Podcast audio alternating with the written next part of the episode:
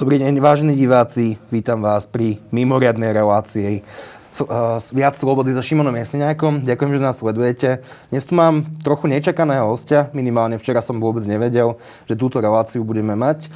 Dnes okolo 8:30 uverejnil dnes už bývalý poslanec strany Za ľudí, teda i bývalý poslanec vládnej koalície Miroslav Kolár status o tom, že odchádza zo strany i z koalície. A o dôvodoch, prečo tak urobil, nám dnes porozpráva samotný pán poslanec Miroslav Kolár. Vítajte, ďakujem, že ste prišli. Dobrý deň, ďakujem. Pán Kolár, tým pozorovateľom, ktorí dlhodobo sledujú vývoj vo vládnej koalícii, váš odchod nie je až takým prekvapením. A tie signály vašej nespokojnosti boli značné od vzniku samotnej koalície, kedy ste napríklad nepodpísali koaličnú zmluvu. Čo bolo poslednou kvapkou, ktorá zapričinila, že odchádzate? Tie posledné kvapky boli že 2,5 kvapky. Jedna je taká možno že globálna, jedna je osobná. Všetko to súvisí so spôsobom, akým naša vláda manažuje pandémiu. To znamená, stali sme sa najhoršou krajinou na svete v počte úmrtí na COVID-19 na počet obyvateľov, čo pre mňa ako primátora nie je len číslo z dennej štatistiky, ale sú to konkrétne ľudské osudy, konkrétne ľudí, s ktorými žijeme. A u nás včera pochovali mladú mamičku, ktorá ochorela na COVID v 8. mesiaci tehotenstva. Dieťa sa podarilo zachrániť. Ona žiaľ zomrela, manžel takisto pozitívny. Dúfam, že to skončí dobre, pretože majú ďalšie malé dieťa. A to je ten osobný rozmer, ktorý ma zasahuje a my ako primátori starostovia síce môžeme si ruky, nohy dolámať a urobiť všetko, čo si myslíme, že je správne, ale my ani nevieme, či robíme správne, pretože nemáme tie základné korektné informácie zo strany akoby štátnych orgánov zodpovedných za verejné zdravie a za krízové riadenie. A úprimne ten posledný akoby večerná videoanketa premiéra Matoviča, či si dáme Sputnik, alebo nedáme, bola len posledná kvapka, ktorá ma utvrdila v tom, že to, čo chcem urobiť, musím urobiť, pretože z môjho pohľadu v tejto situácii je nevyhnutné, aby sme vyvodili nejakú politickú zodpovednosť. Očakával by som minimálne minister zdravotníctva, ale vzhľadom na to, že vieme, ako je u nás manažovaná pandémia, kto je tá hlavná osoba, ktorá vytvára, kreuje tie finálne riešenia, to je premiér Matovič, tak som povedal, že je treba sa baviť aj o osobnej zodpovednosti Igora Matoviča, minimálne vo vzťahu k manažovaniu pandémie a k minimalizovaniu tých škôd, ktoré sa dajú ešte minimalizovať. Ako sa podľa vás z celosvetového premianta, teda krajiny, ktorá zvládala prvú vlnu, alebo takú vlnku, keďže tu na Slovensku bolo tých prípadov naozaj minimum, ako sme sa stali z premianta úplne najhoršia krajina, asi aj v manažovaní pandémie, ale v prvom rade v úmrtiach na milión obyvateľov. No, ja si myslím to, že sme prvá krajina v úmrtiach je priamy dôsledkom toho zlého, možno najhoršie manažovanie pandémie na svete. Podľa mňa je to séria zlých, nekompetentných a možno takých bohorovných rozhodnutí, kedy akoby politika a ego vyhrá nad odbornými odporúčaniami, v dôsledku čoho potom aj verejnosť akoby v prvom kole v lete a na jeseň stratí ostražitosť voči akoby tomu vírusu. A následne, keď sleduje ten chaos, ktorý sme predvádzali, tak stratí dôveru v tie opatrenia a tým pádom ich nerešpektuje. Čím menej ľudia rešpektujú opatrenia, tak tým vytvárajú akoby lepšie prostredie pre šírenie toho vírusu. A aj to, že má dva také momenty, ktoré súvisia s tým manažovaním pandémie zo strany Igora Matoviča. Ja keď som to sledoval z menšej alebo väčšej blízkosti, tak som mal pocit, že Igor Matovič zaprvé nehľadá tie najlepšie riešenia na zvládnutie pandémie, ale hľadá riešenia, ktoré môže hodiť na krk nejakému koaličnému partnerovi. Ukázal, že to nezvláda. Typu obstarávanie testov. Teraz zase apku má vyvíjať Richard Sulík, hoci je už vyvinutá v štátnej IT a tak ďalej. A druhý rozmer je, že pandémia je vážna vec, pretože sa bavíme naozaj o ľudskom zdraví, ľudských životov a v tomto prípade hľadať riešenia, aby sme za každú cenu boli svetoví. Toto sa mi zdá, že príliš drahé laboratórium. Tak ako stále hľadáme riešenia, ktorým budeme prví, ktorým budeme jediní, najlepší na svete, typu plošné testovanie. No prečo nikto normálne na svete nehľadá, neexperimentuje? Podľa Mareka Krajčího, lebo nikto nemá tak odvážneho premiéra. Samozrejme, výsledkom práce odvážneho premiéra je, že u nás umiera najviac ľudí. Čo mám na to povedať? A keďže viem, ako vznikali tie rozhodnutia, že na konci dňa to boli väčšinou rozhodnutia navrhnuté a presadené Igorom Matovičom, tak je to jeho plná zodpovednosť. Je to asi plná zodpovednosť Igora Matoviča, ale Igor Matovič nedokáže vládnuť sám. Koaliční partneri aj strana, z ktorej pochádzate, alebo ešte donedávna ste pochádzali, a to je strana Za ľudí. Na začiatku sa šepkalo o tom, že akýsi dvojblok, ktorý by mal vyvažovať Olano a Smerodina, mali vytvoriť strana Za ľudí a strana SAS. Dnes Veronika Remišová v rozhovore pre denní Gen povedala, že Richard Sulík požadoval, aby sa tieto strany zlúčili. Je to tak? Vzhľadom na to, že po tom našom sneme v auguste ja som nebol člen toho najvyššieho vedenia. Nebol som pri tých rokovaniach, čiže neviem to potvrdiť, či to naozaj bolo takto. To, že od začiatku nevznikla užšia spolupráca, je z môjho pohľadu chyba, pretože to sa ukazuje, že bol asi jediný politický nástroj, ako si vynútiť nejaké typy rozhodnutí alebo zmeny nejakého typu rozhodnutí Igora Matoviča. A áno, ja teraz, že nezbavím sa zodpovednosti, veď dodnes som bol členom tej vládnej koalície, ale práve preto, že som akoby vnútorne prišiel k poznaniu, že či sa to snažím riešiť interne, či keď sa to nedá interne, tak to riešim verejným tlakom. Moja možnosť ovplyvniť tie rozhodnutia týkajúce sa pandémie sa limitne blíži k nule a tým pádom ja to už nechcem ďalej akoby legitimizovať svojou účasťou vládnej. Teraz to už asi môžete povedať, ale aký tlak ste sa snažili vyvíjať vo vnútri strany? Lebo ako si máme predstaviť? Lebo váš hlas bolo počuť? Bolo počuť vašu kritiku, ale kritiku strany Za ľudí smerom k premiérovi, či ministrovi Krajčímu, alebo iným ministrom bola veľmi ojedinelá, až neexistujúca. V posledných týždňoch sa to začalo o niečo meniť. Pozrite sa, my máme nejaké stranické orgány, v rámci nich, v rámci predsedníctva poslaneckého klubu som sa snažil otvárať tie témy, navrhovať akoby riešenia. Rešpektoval som, keď väčšinou vyhral akoby iný názor, pokiaľ ide o ten vzťah, že povedzme, že starosta a centrálna vláda, už pri tom prvom testovaní som sa snažil komunikovať či s ministrom Naďom, či s armádou, upozorňovať ich na tie praktické dopady. Keď neprichádzala odozva alebo neprichádzala dostatočná, tak som to komunikoval aj nahlas. Je pravda, že v tých posledných týždňoch, najmä od toho predsedníctva asi pred mesiacom, kde sme sa väčšinou teda dohodli, že nepodporíme celoplošné testovanie, že aj Veronika sa začala akoby vymedzovať viac. Ja som aj teraz, tesne pred môjim odchodom, urobil pokus otvoriť vnútri strany diskusiu o tom, či nie sme už pripravení začať sa v rámci koalície baviť o tom, že treba jednoducho ukázať nejaký typ politické zodpovednosti minimálne vo vzťahu k ministrovi zdravotníctva. Jednak to podľa mňa, že politicky a vecne sedí, že v každej európskej krajine by v tejto situácii, keď sa stane tá krajina najhoršou z hľadiska úmrtnosti na COVID, asi padol minister zdravotníctva. A bol by to aj signál voči verejnosti, že teda sme si vedomi tých chýb, ktoré sme urobili a dávame tým ľuďom nádej, že to chceme nejakým spôsobom zmeniť. Tá reakcia bola vlastne taká, že v tejto chvíli potrebujeme stabilitu a nejdeme riešiť takéto veci. Čiže ja si to potrebujem trochu zjednodušiť. Čiže vo chvíli, kedy sme najhoršou krajinou na svete z hľadiska boja s COVID-19 a z hľadiska úmrtnosti našich pacientov na milión obyvateľov, potrebujeme v prvom rade stabilitu. Taká bola reakcia na moju otázku, či nie sme ochotní otvoriť túto tému v rámci koalície, čo bol pre mňa jeden z posledných signálov, že neviem to zmeniť a neviem dotlačiť ani našu stranu, ani koalíciu k správaniu, ktoré podľa mňa je adekvátne zodpovednej demokratickej strane v normálnej európskej krajine v takejto situácii.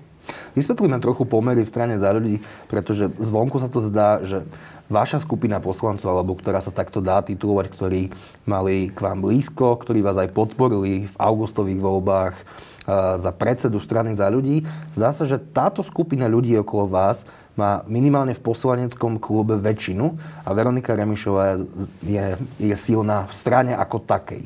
Takže poslanecký klub nedokázal nejakým spôsobom kreovať politiku Za ľudí v parlamente? K tomu ešte možno na úvod jednu poznámku. Vlastne tento môj odchod nie je primárne namierený, že voči strane Za ľudí. Je to moja akoby ľudská reakcia na to, čo predvádza Igor Matovič ako predseda vlády a možno pokus naozaj upriamiť pozornosť na to, že problémom je Igor Matovič.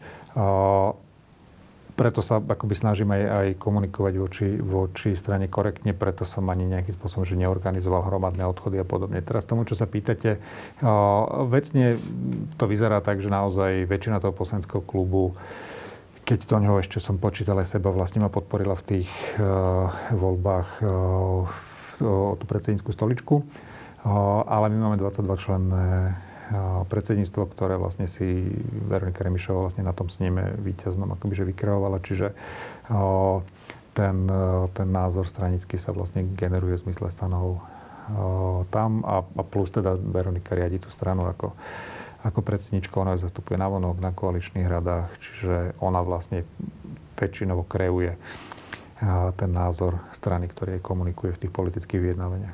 Vyvinula strana Za ľudí dostatočný tlak na to, aby sa pomery vo vláde zmenili? Teda napríklad tlak na zmenu ministra zdravotníctva alebo ešte vyššie poschodie, a to je rovno zmena premiéra Slovenskej republiky.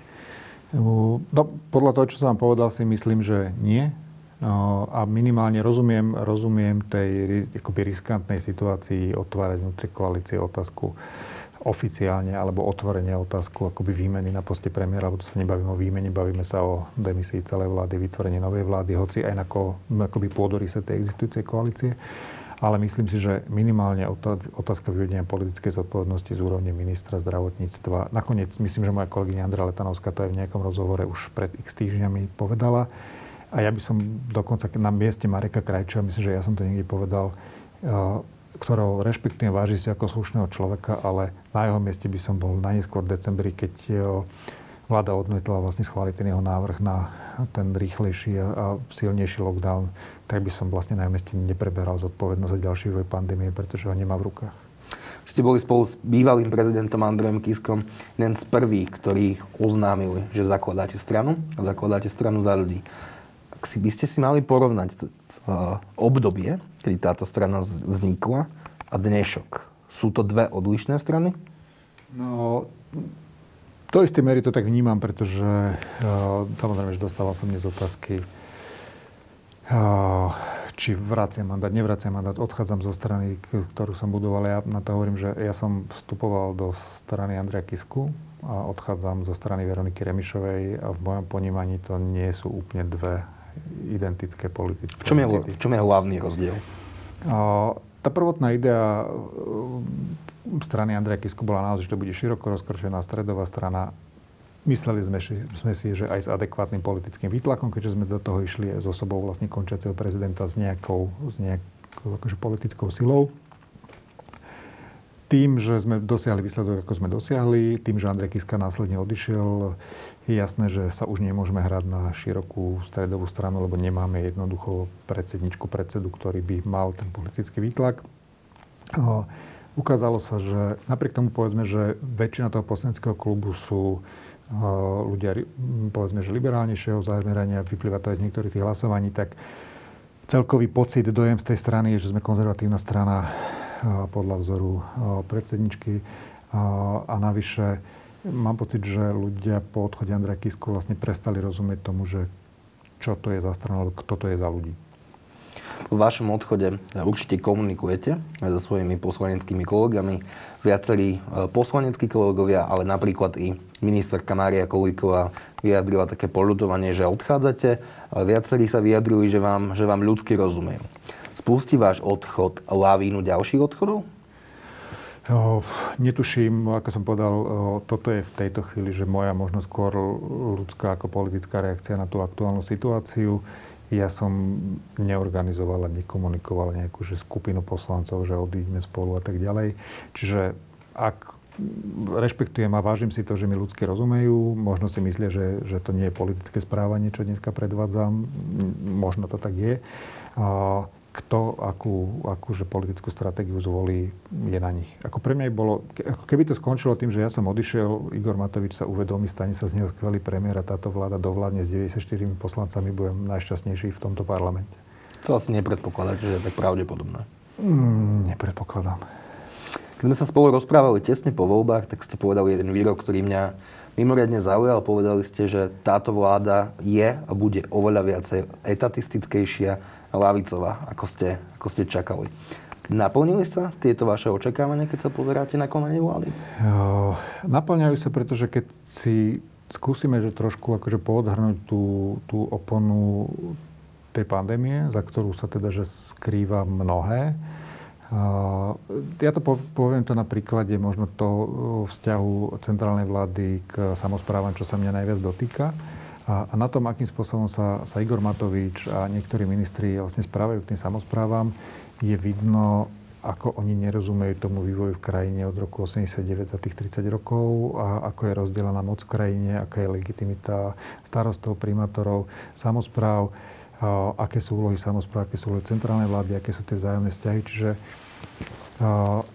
na jednej strane ja ako premiér, keď viem, že bez tých samospráv vlastne nedám nič v tej pandémii, ani ten svoj sen o celoplošnom testovaní, a na druhej strane sa k ním správam ako poddaným a podriadeným a nejako k partnerom, tak to asi vyjadruje akoby premiérov postoj k fungovaniu krajiny, k úlohe centrálnej vlády.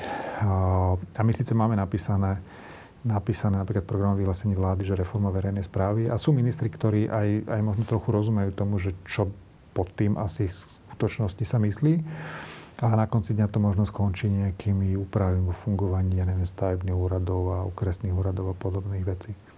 A naopak, ešte keď sa posledná poznámka, aj v súvislosti s nastavovaním eurofondov, tak to trošku smeruje k tomu, že kombinácia centrálna vláda a samosprávne kraje sa preklapa do úrovne krajských národných výborov, ktoré pomaly by chceli riadiť aj tie miestne samosprávy v území. Navyše v súvislosti s eurofondami tam povedal ďalší mimoriadne kontroverzný výrok premiéra Matoviča, ktorý povedal, že fond obnovy by sa mal prerozdeľovať aj na základe volebného kľúča, teda na základe toho, ktoré strany vládnej koalície uspeli najviac a ktoré najmenej. Sa dá takto rozdeľovať? Nepochybne sa dá čokoľvek. Otázka je, či to prejde Európskou komisiou.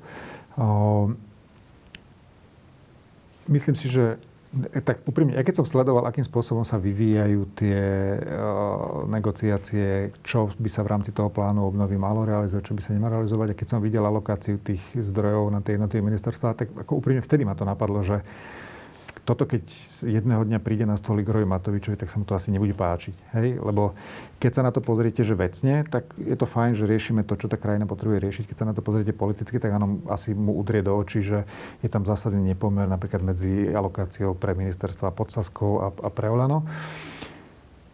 Siahnuť do toho takouto akože hrubou čižmou v tejto fáze podľa mňa nedopadne dobre aj vo vzťahu k negociáciám s Európskou komisiou. To, čo zase musím uznať ministrovi financie Edovi Hegerovi, ktorý to nejakým spôsobom zastrešuje, že sa snaží z toho vykorčulovať tak, aby sa to čo najmenej akoby poškodilo ten samotný obsah toho plánu obnoviť, že aby sa trošku akoby aj nážrala aj ovca ostala celá. To znamená, že možno by sa len vecne popresúvali nejaké alokácie pod iné ministerstva, kde ešte stále nejakým spôsobom logicky patria. Väčší problém podľa mňa je, že myslím, že Európska komisia bude vyžadovať, vydokladovať reálny konzultačný proces napríklad so samosprávami, čo veľmi neprebiehalo. Nehovoriac o tom, že už nejakom intenzívnejšom zapojení do vlastne vytvárania tej samotnej štruktúry toho plánu obnovy. A poslednú poznámku v tejto súvislosti. Viete, ja sa strašne teším z toho, že polícia, prokuratúra, súdy majú rozrezané ruky a naozaj, že vracajú akoby ten unesený štát do rúk občanov a spravodlivosti. Na druhej strane to je strašne málo z hľadiska nejakej dlhodobej kvality života. A my teraz, dobre, nejakým spôsobom zvládneme pandémiu. Či mohlo zomrieť o 1000 ľudí menej alebo viac, neviem. Hej, skôr si myslím, že áno, keby sme to manažovali inak, ale potom to príde... Asi mohlo zomrieť menej ľudí, keďže sme najhorší na svete a stačí sa pozrieť na ktorúkoľvek úspešnejšiu krajinu a v princípe okopírovať ich opatrenie a správať a hlavne ich dodržiavať tie opatrenia. No, tak to je, len dokončím tú myšlienku, len potom príde ten bežný život, ktorý sa odvíja, to vnímanie kvality života a to zásadne ovplyvní, ako využijeme tie peniaze z toho plánu obnovy, lebo to budú posledné veľké peniaze aj v súvislosti s tým novým programovacím obdobím. A buď ich využijeme naozaj na štruktúrálne zmeny, ktoré založia nejaký potenciálny normálny vývoj a normálnu kvalitu života v krajine, alebo ich prejeme takýmto spôsobom politickým. A to bude spolu s nezvládnutím pandémie asi tie dva najhoršie riadky, ktoré zostanú po tejto vláde v čítankách politických. Keď sa pozrieme na vývoj preferencií a podporu tejto vlády, tak naozaj táto vláda súčasná dostala neuveriteľne silný mandát a neuveriteľne veľkú dôveru voličov. Ale po roku tá podpora a dôveryhodnosť politikov rapídne klesá. A do popredia sa opäť dostávajú tí politici, voči ktorým značná časť Slovenska bojovala na uliciach po vražde Jana Kuciaka a Martiny Kušnírovej. A nezdá sa, že by vláda tieto preferencie reflektovala. A počúvame v zásade dva argumenty, ktoré sú predhádzované ľuďom a kritikom tejto vlády. A to je prvý je ten, ktorý ste už povedali, že táto vláda rozviazala ruky prokuratúre, polícii a súdom. Naozaj, deje sa mnohé. A druhý je, že ak nie my, tak hrozí, že sa vráti Smerohlas, poprípade aj s fašistami. Dokedy podľa vás bude ľudí baviť počúvať tieto dva argumenty dookola? No, ja si myslím, že ich to už nebaví a ten pokles preferencie je toho jasným dôkazom. Sú krajiny, takže všetci riešime pandémiu a jednoducho v závislosti od kvality zvládania tej pandémie si tie vlády udržiavajú nejaké tie podpory. U nás možno je to tým, že Olano naozaj že vyletelo krátko pred voľbami a to voličské jadro je strašne malé. To znamená, tí, čo k nemu rýchlo prišli, aj rýchlo odišli. Zo žartu môžem povedať, že my sme jediná stabilná, alebo keďže som dodnes bol jediná stabilná vládna strana, že sme našim kolegom z Olano neukradli ani 1% takmer, že stále si držíme tie svoje 4-5. Pre mňa je to šokujúce tá ochota ľudí vlastne podporiť a naspäť sa vrátiť k Pellegrinimu, k starému Smeru, k novému Smeru. Len rok potom, čo ich teda že vyprevadili vo voľbách, najmä keď sa počas toho roku dialo to, čo sa dialo, to znamená, že tá polícia, prokuratúra, súdy pracujú, že naozaj tým ľuďom ukazujú, že šéf polície, druhý šéf polície, taký sudca, onaký šéf štátnych hmotných rezerv, taká štátna tajomnička, teraz dvaja poslanci Smeru boli vypovedať a tak ďalej. Čiže ľudia reálne vidia, že to, čo si mysleli a čo čítali v médiách, že asi bude aj pravda.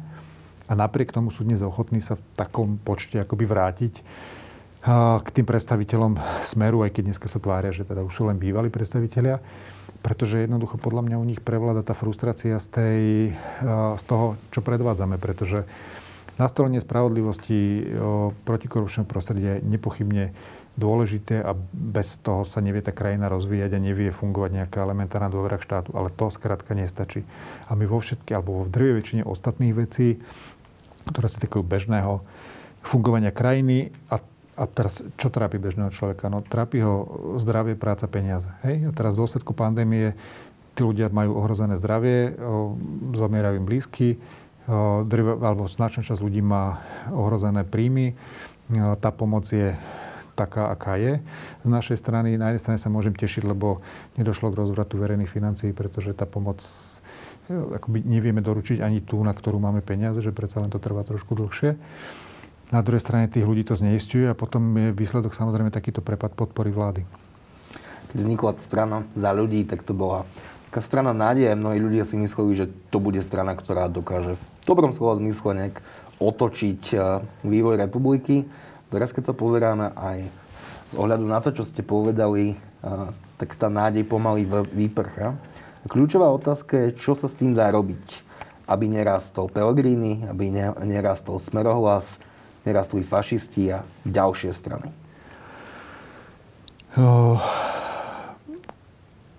Z krátkodobého hľadiska sa dá urobiť jediné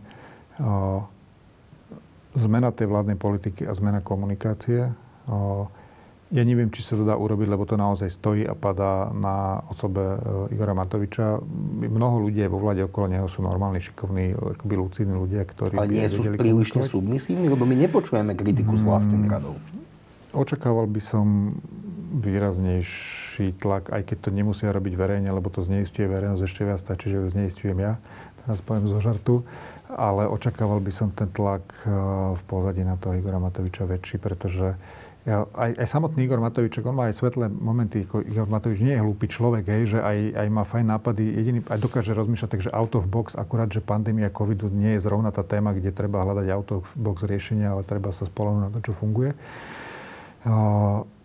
A ak u neho funguje aspoň trochu akoby politický pud seba zachoví, tak si myslím, že aj on už musí vnímať, že lebo rozumel by som jeho komunikácii Facebookovej a tak ďalej, keby mu to nosilo body. No ale veď z 25-11, hej, čiže evidentne mu to neprináša výsledky. Čiže ak u ňo funguje ten pud politické seba zachovy, tak tak snáď je schopný akoby zmeniť to správanie a aspoň krátkodobo to môže zastaviť ten prepad a vytvoriť priestor na to, že ak tá vláda vydrží 4 roky, pandémia pominie, uvidíme, čo sa podarí naštartovať v rámci plánu obnovy, lebo zase tie peniaze sa začnú čerpať vlastne, že na konci volebného obdobia, ak vôbec.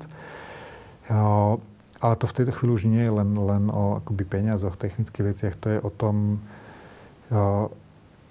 samotná pandémia tie spoločnosti akoby rozkladá. Hej? Rozkladá istoty tých ľudí, dôveru v to, že štát sa o nich akože postará, funguje a tak ďalej. A my im zatiaľ ukazujeme, že nemajú veľmi dôvod akoby veriť štátnym inštitúciám, že budú schopné im pomôcť, keď ich budú potrebovať.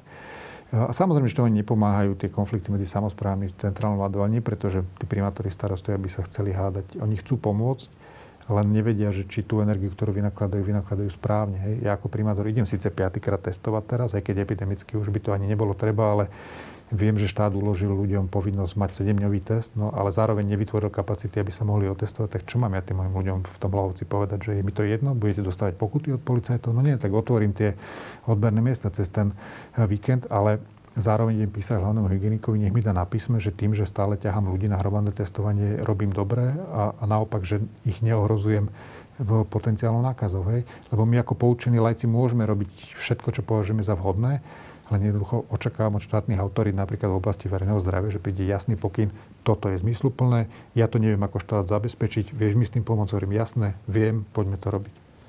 Na Slovensku je taká prax, alebo až móda, že každý, kto odíde z vlastnej strany na úvod, povie, že ja len odchádzam do strany, odchádzam, povedzme, z vládnej koalície, ale to je len môj solo odchod. A o nejaké 2-3 týždne oznámi, že zakladám občianske združenie, alebo zakladám nejakú platformu.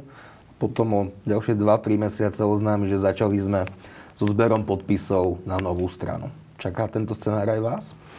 No, asi pred 2 týždňami sedel o poschodenejšie tu na Podlom po Ferko Mikloškov s Petrom Zajacom a v rámci tej debaty hovoril na tému takých, že zlomových momentoch v nejakom vývoji krajiny a povedal, že sú chvíle, kedy sa rozhodujete, či budete sa zachovať ľudsky alebo politicky.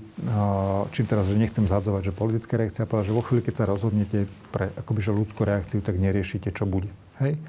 A toto je v tejto chvíli, že moja situácia, to moje rozhodnutie nie je politické, nemám premyslenú politickú budúcnosť. Politické rozhodnutie to asi je. Asi áno, ale je to u mňa primárne z toho ľudského rozmeru, možno aj z toho života tam dolu. Čiže nemám premyslenú politickú budúcnosť, nie som dohodnutý so žiadnou ani parlamentom, ani inou parlamentnou stranou, že zajtra o 2-3 týždne, kým prichádzam. To, čo vám môžem garantovať, že o 2-3 týždne neprídem s tým, že zakladám občianske združenie platformu a idem zbierať podpisy. Je fakt, že išiel som v 50. rokoch do politiky s nejakou predstavou, s nejakými cieľmi, hodnotami a ak sa ukáže, že toto bude prvé a posledné volebné obdobie, ktoré v parlamente alebo v národnej politike absolvujem, tak to tak bude. Ak sa za tie 3 roky, ktoré sú do konca volebného obdobia, ja si myslím, že to budú 3 roky, ukáže, že existuje priestor, kde to dáva zmysel mne a aj tým ľuďom, ktorí ten priestor budú vytvárať, tak si viem predstaviť akoby komunikáciu, spoluprácu, ale v tejto chvíli nemám ani nič premyslené, ani rozbehnuté. Idem testovať 5-krát, možno 6-krát, 7-krát, potom si na jar možno trochu oddychneme a začneme premýšľať, čo budeme robiť. Vydrží táto vládna koalícia 4 roky? No. Úprimná odpoveď. To bude závisieť od toho, dokedy vydržia ľudia, najbližší ľudia okolo Igora Matoviča. Lebo na nich to stojí a padá.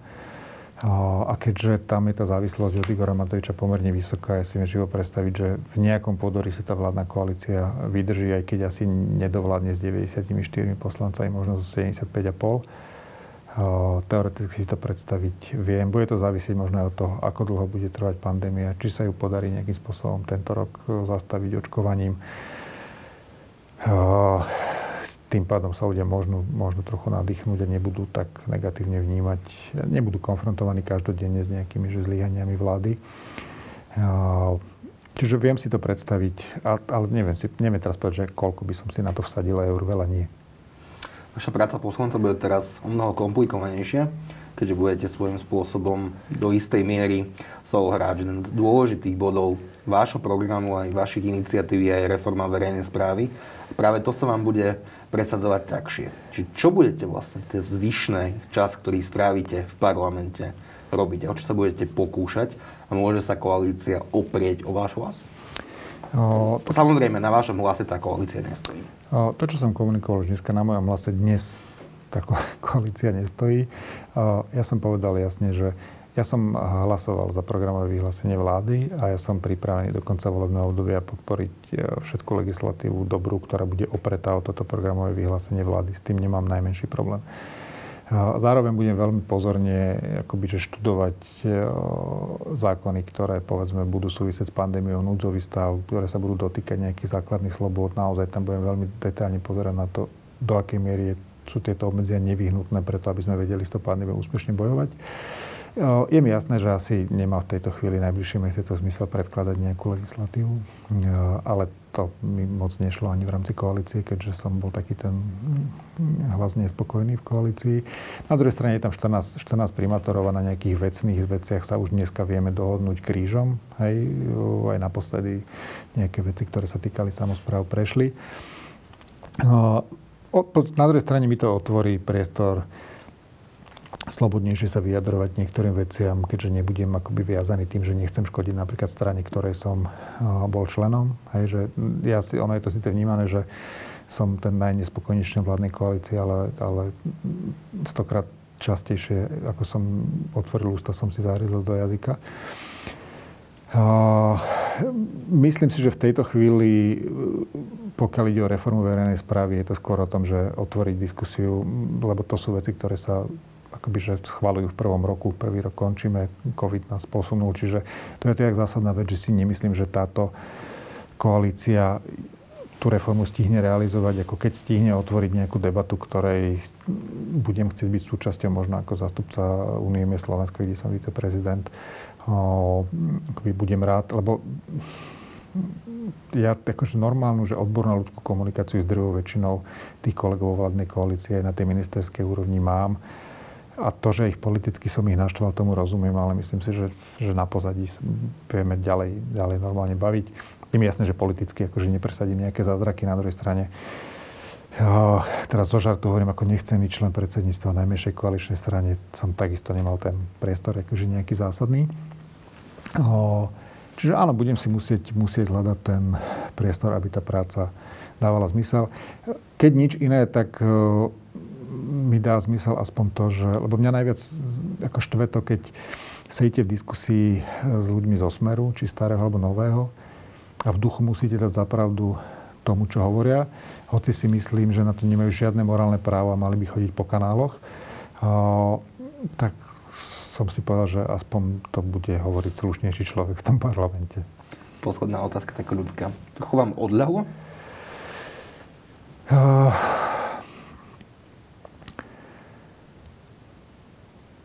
Neviem, lebo to neodľahlo mi, pretože sa nič nemení na tom, že zomierajú zbytočne ľudia. To bol ten môj ľudský motív prvý.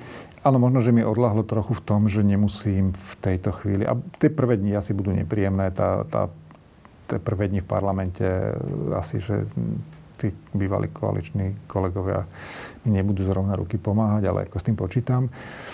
Odľahlo mi možno v tom, že môžem slobodnejšie hovoriť, ako si myslím, že veci sú, bez toho, že by som mal v zadnom mozgu pocit, že škodím, povedzme, strane. Hej?